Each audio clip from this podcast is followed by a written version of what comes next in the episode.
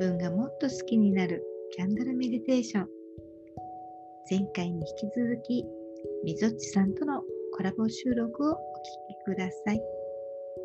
確かにつながりという意味では音声もね、うん、文字量以上の情報が音声には載ってるイメージがあるから同じ文章でも読むだけっていうのと、はい。ねまあ、そこにパソコンの文字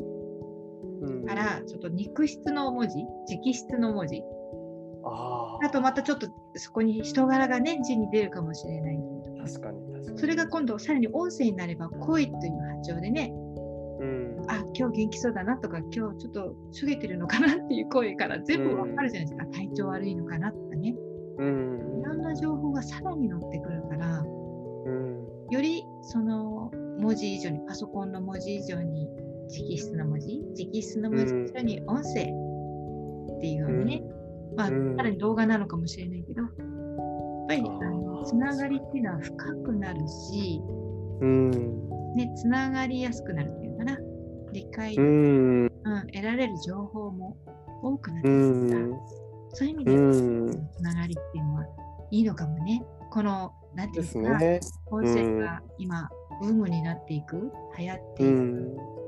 理由がそこにあるのかなって感じしますね。でもなんかヒマラヤとかを見てると、うん、なんかすごいあの配信そのパーソナリティっていうんですかね。同士、うん、配信者同士のなんかコミュニケーションってすごい活発ですよね。あそうなの？あまり私は分ってなかったんですけど、はい、なんかなんか僕なんかすごい、まあ、そのね、あの僕とココさんはシーズっていうコミュニティに入ってますけれども、はい。はい、そのなんかコミュニティメンバーのあの中でのなんかコミュニケーションっていうのももちろんそのヒマラヤでね、あの音声を配信したっていうのでこう遊びに行ったりとかコメントしに行ったりとか、聞きに行ったりっていうことがあると思うんですけども。なんか結構それ以外のあの方とかにも、はい、結構絡みに行くとですね、はい、結構こう返していただいて、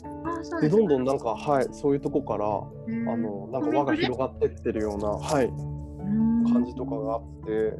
なんかそういうのもなんか、うん、なんかそのつながりっていうのもなんかそういうプラットフォームにもなんか現れてるのかなってなかなかこうまあ確かに媒体の大きさってももちろんあると思うんですけど、YouTube でコメントしちゃうみたいなのってあんまりないじゃないですか。その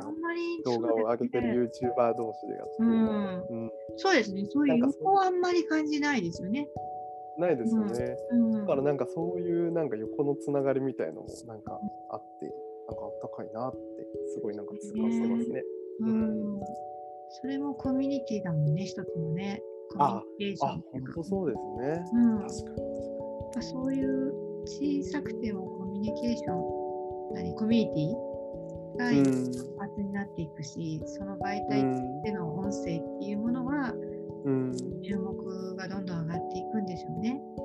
本当ですね。やっぱりみんながつながりを求めているってことなのかもしれないよね。